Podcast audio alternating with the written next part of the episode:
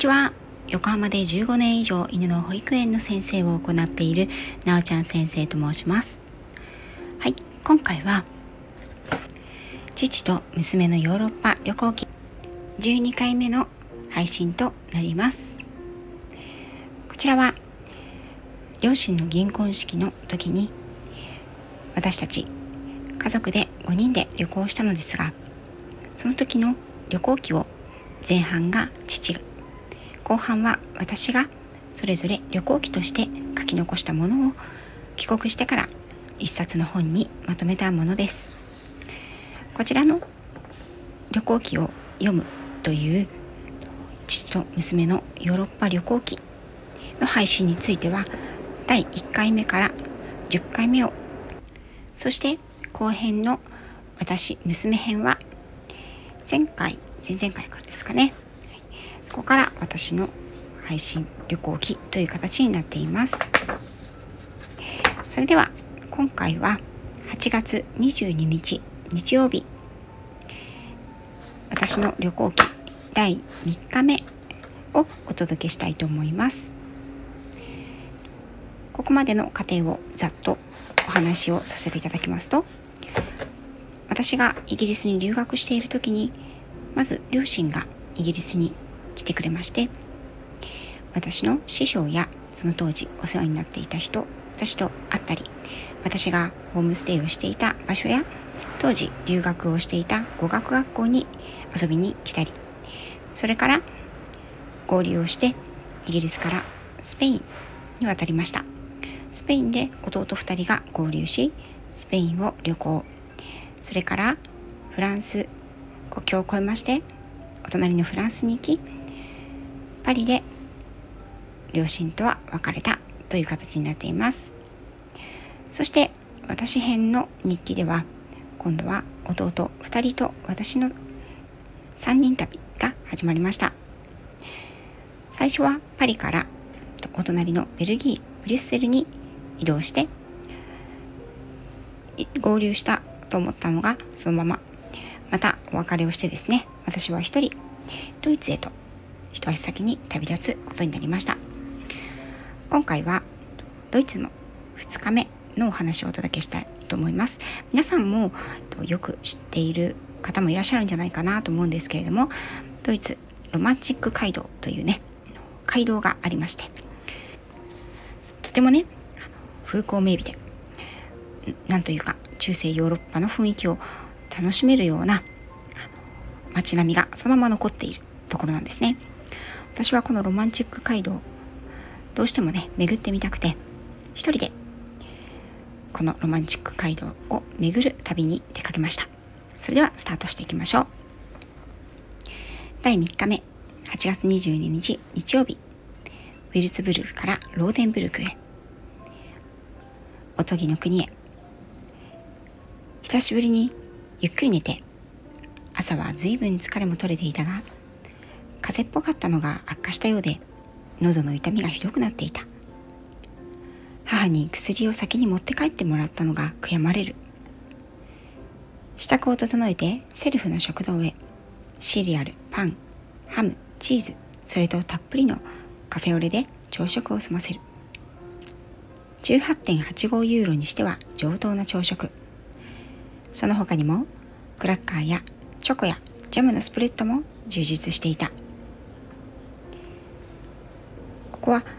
18.5ユーロというのは宿泊代込みの値段ですね。時刻はおよそ9時頃。昨夜の雨とは打って変わって太陽がマイン川の水面をきらめかせている。同じ風景でも太陽の光があるのとないのとこうも雰囲気が異なるものか。昨夜は雨にけぶる物悲しい街だったのにウィルツブルクからフュッセンというロマンチック街道を運行するヨーロッパバスの乗車時刻まではまだ間があったので昨日は素通りしたレジデンツの方面から大回りをして駅前のバス停まで歩く。日曜の朝ということもあって街はまだ眠りに包まれているかのようにひっそりとしていた。バス停に着くと9時40分に着いているはずのヨーロッパバスの姿が見当たらず55分になってしまった。ちなみにこれはバスのウィルツブルグの出発時間である。もう一人日本人の N さんという方とこのバス停で一緒になり二人でやきもきしながらバスを待っていたところにやっと到着。私のロマンチック街道旅が始まった。このヨーロッパバスは通常の市バスや街の中を走るバスとも純粋な観光バスともちょっと異なっているようだった。ガイド兼ドライバーのおじさんはとても親切で感じがよく。ローデンブルグの詳しい地図やロマンチック街道の全体地図もくれた。バスはその地図通りにロマンチック街道を南下していく。このバスは毎朝9時55分にウィルツブルグを出発しローデンブルグやネルトリンゲンアウブスグルブなどを経由してノイシュバンシュタイン城で名高いフュッセンの町に19時55分に着くという。車や団体客でない観光客にとってうってつけのロマンチック街道観光バスである。日本人にとってもドイツで最も人気のある観光ルートなだけはあって案内パンフレットや要所や各町で流れる音声テープのガイドにはもちろん日本語バージョンもあった。そしてこのバスに乗っていたのは2組の外国人を除けばあとは全員日本人観光客であった。私たちの一行はまずは可愛らしいお城と素晴らしい庭園のある小さな町ウィスカーハイムに立ち寄り小さな田舎町には少し立派すぎるくらいの庭園で日の光を浴びながら写真撮影をしたり存分に楽しんだ。ウィスカーハイムの後は世界で唯一だという指抜きの美術館と天才彫刻家ティルマン・シュナイダー作聖母マリアの商店の祭壇で行われた有名なクレグリンゲンに停車。N さんと2人で写真を撮り合い素晴らしい木材彫刻に目を奪われたり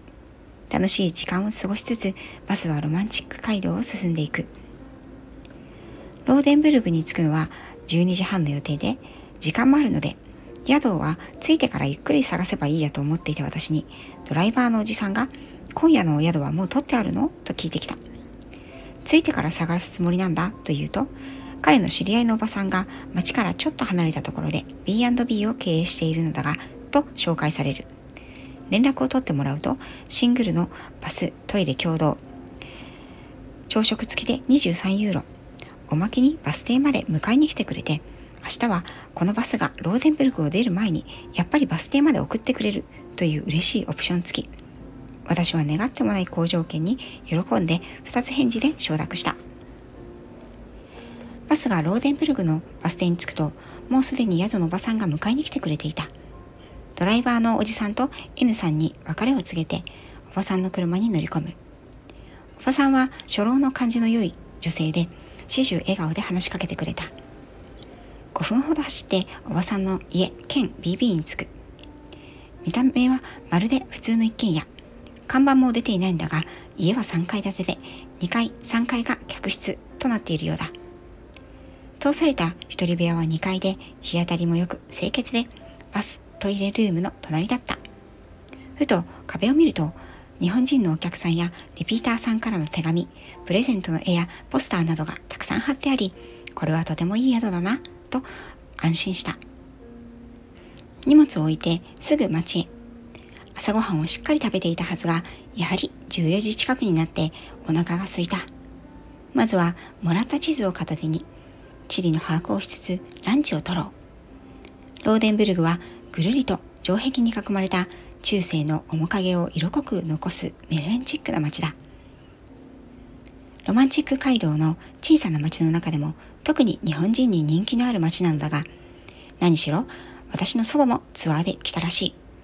可愛らしい中世ドイツ風の木組みの家々。レストランやショップに掲げられた日本語メニューありますや日本語の表記。説明がやけに不自然に目に映ってしまう。まあ仕方がない。私もその観光客の一人なんだから。その不自然さを差し引いたとしても、ローデンブルグは素晴らしい街だった。通りという通り、小道という小道に並ぶ建物は高くて立派なのに、色やデザインは可愛らしく、楽しい迷路を私は迷い込んでしまったようだった。どの小道も私を先へ先へと駆り立てる。城壁はところどころ二重になっていて、いくつもの塔と門を構えている。どの通りも戦闘も門や門も本当に似ているので迷ってしまいそう。迷うものもまた楽しみだ。ドイツ名物の白ソーセージの鉄板焼きを全く大きさの合わないパンに挟んだホットドッグをお肉屋さんで買った。このホットドッグ、行かれた方はわかると思うのだが、はるかにソーセージが大きいので、両側からはみ出てやっているんだ。マスタードをたっぷりつけて大きな口でかぶりつく。イギリスのソーセージとは全く違ってパリッと皮が破けて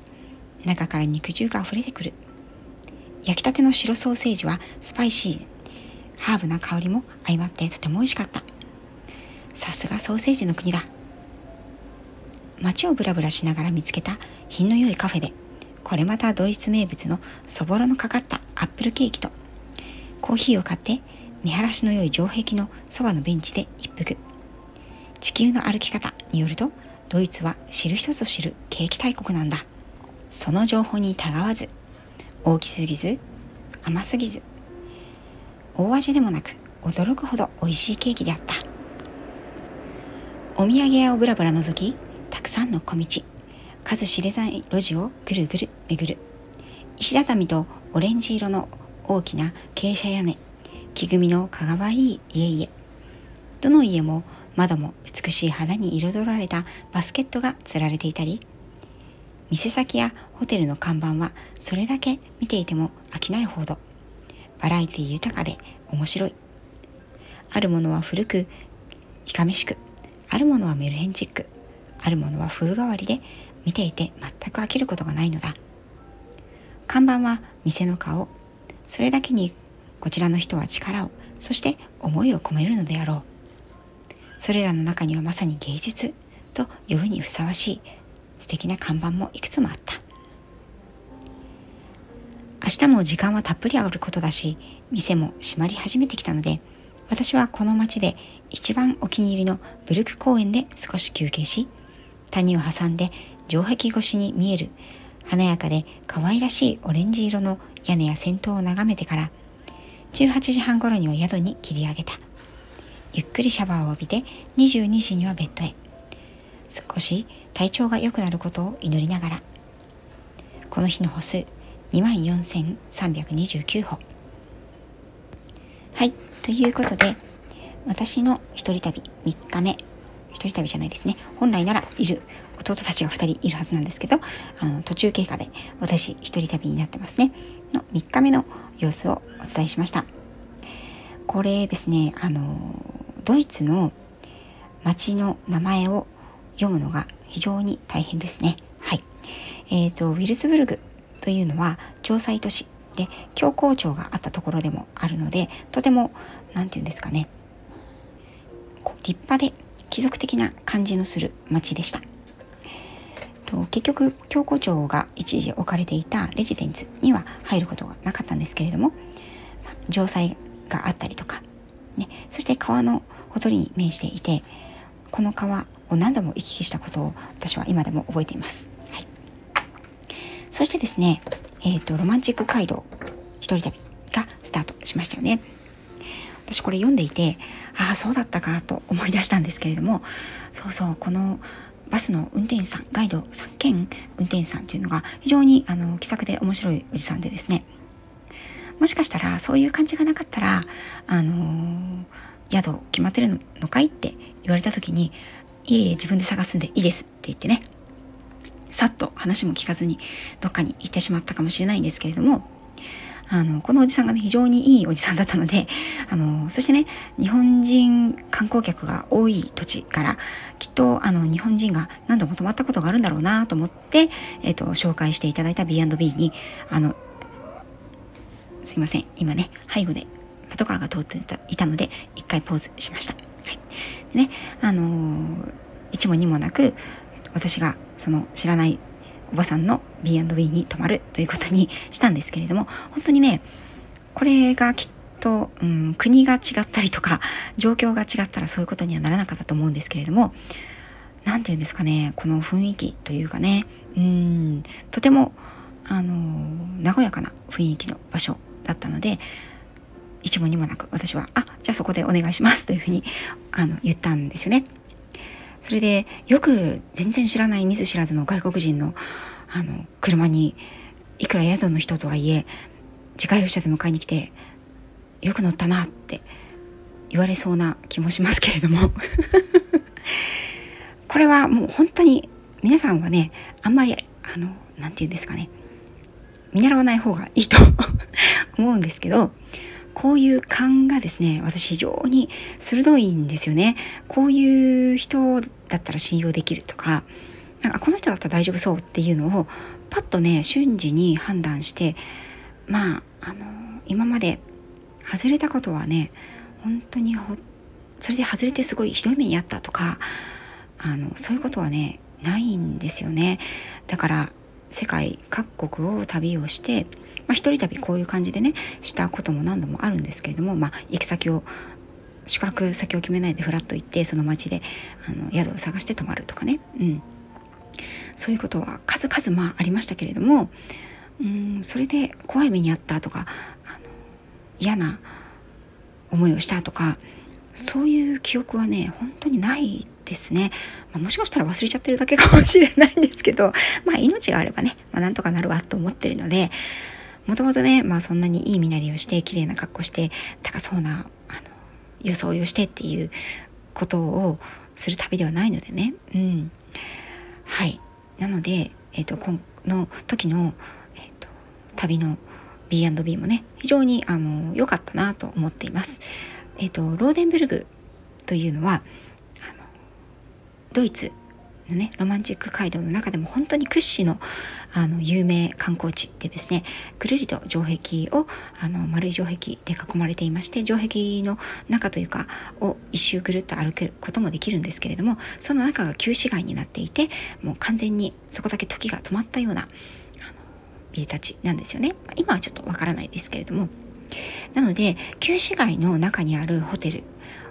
を8月のこの時期に取ろうと思うとまあまあまあもう団体客とかツアー客にほとんどあの抑えられちゃってるわけですよね。だから旧市街の外のあの情報も少ないね。住宅地や新市街の方であの宿泊場所を探さなきゃいけないなと思っていたところ声をかけていただいたのででねあの23ユーロ朝食付きで、えっと、B&B で部屋も本当にね可愛らしいお部屋でとてもねおばさんも着立てが良くてで私が、えっと、次の日に乗る予定であるバスの発着所までも送迎してくれるというねこんな破格でね23ユーロは本当にねないなと思います。はい。きっとねあの今はもうやってらっしゃらないのかもしれないですけどねこうやってあの民家をえっ、ー、と B&B ということで観光のトップシーズンだけ空いてるお部屋を貸し出すということは結構ねあのイギリスでもドイツでもあのフランスでも田舎町よくありました。特にイギリスまあ私はイギリスの方がいた時間が長いのでよく見ましたね。私はロンドンにあの滞在する時には必ずと言っていいほどあの私のお友達の方がひっそりとやられているそういった、えっと、一軒家の、えっと、お部屋を宿泊させていただく、まあ、もちろんお金を払って宿泊をさせていただくという形の B&B に泊まっていました。民泊と違うのは家主がいらっしゃるので、えっと、完全に、えっと、そのお家一棟借りとかそういう形ではないんですよね、でトイレシャワーが共同。大体そういった感じでした。そういったところにねあの泊まって宿の何て言うんですかねオーナーさんとお話をしたりするっていう時間がね私は結構好きでしたね。